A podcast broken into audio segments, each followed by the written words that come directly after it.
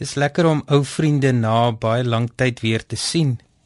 En dan kyk julle nie na die horlosie nie en gesels lekker 'n hond uit 'n bos uit. Jy praat oor die ou dae en die veranderinge wat intussen plaasgevind het. Dan skater lag jy oor die dinge wat jy voorheen nie oor gelag het nie. Maar dit is net lekker om te kuier. Stel jou voor Jesus kom vandag by jou oornag. Hoe sal dit wees? Sal jy net so lekker met hom kan gesels? Wel Johannes 1 vers 38 en 39 beskryf vir ons van die disippels wat vir Jesus uitgevra het oor waar hy tuis gaan.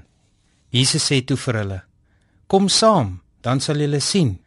Die disippels het toe gegaan en gesien waar Jesus tuis gaan.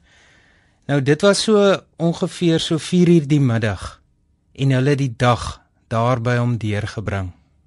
Om die waarheid te sê, Vir 'n Christen gaan Jesus letterlik elke oomblik van die dag by hom of haar tuis.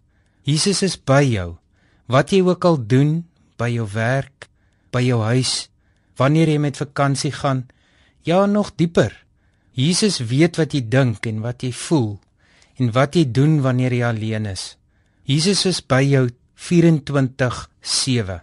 Miskien waar jy nou op hierdie oomblik na hierdie boodskap luister, is dit asof Jesus ver is maar jy weet, hy is daar. Jesus sit nou sy hand op jou skouer en hy bemoedig jou. Jesus is daar om jou vry te maak van dit wat jou vasbind. Hy is die verlosser, die Messias.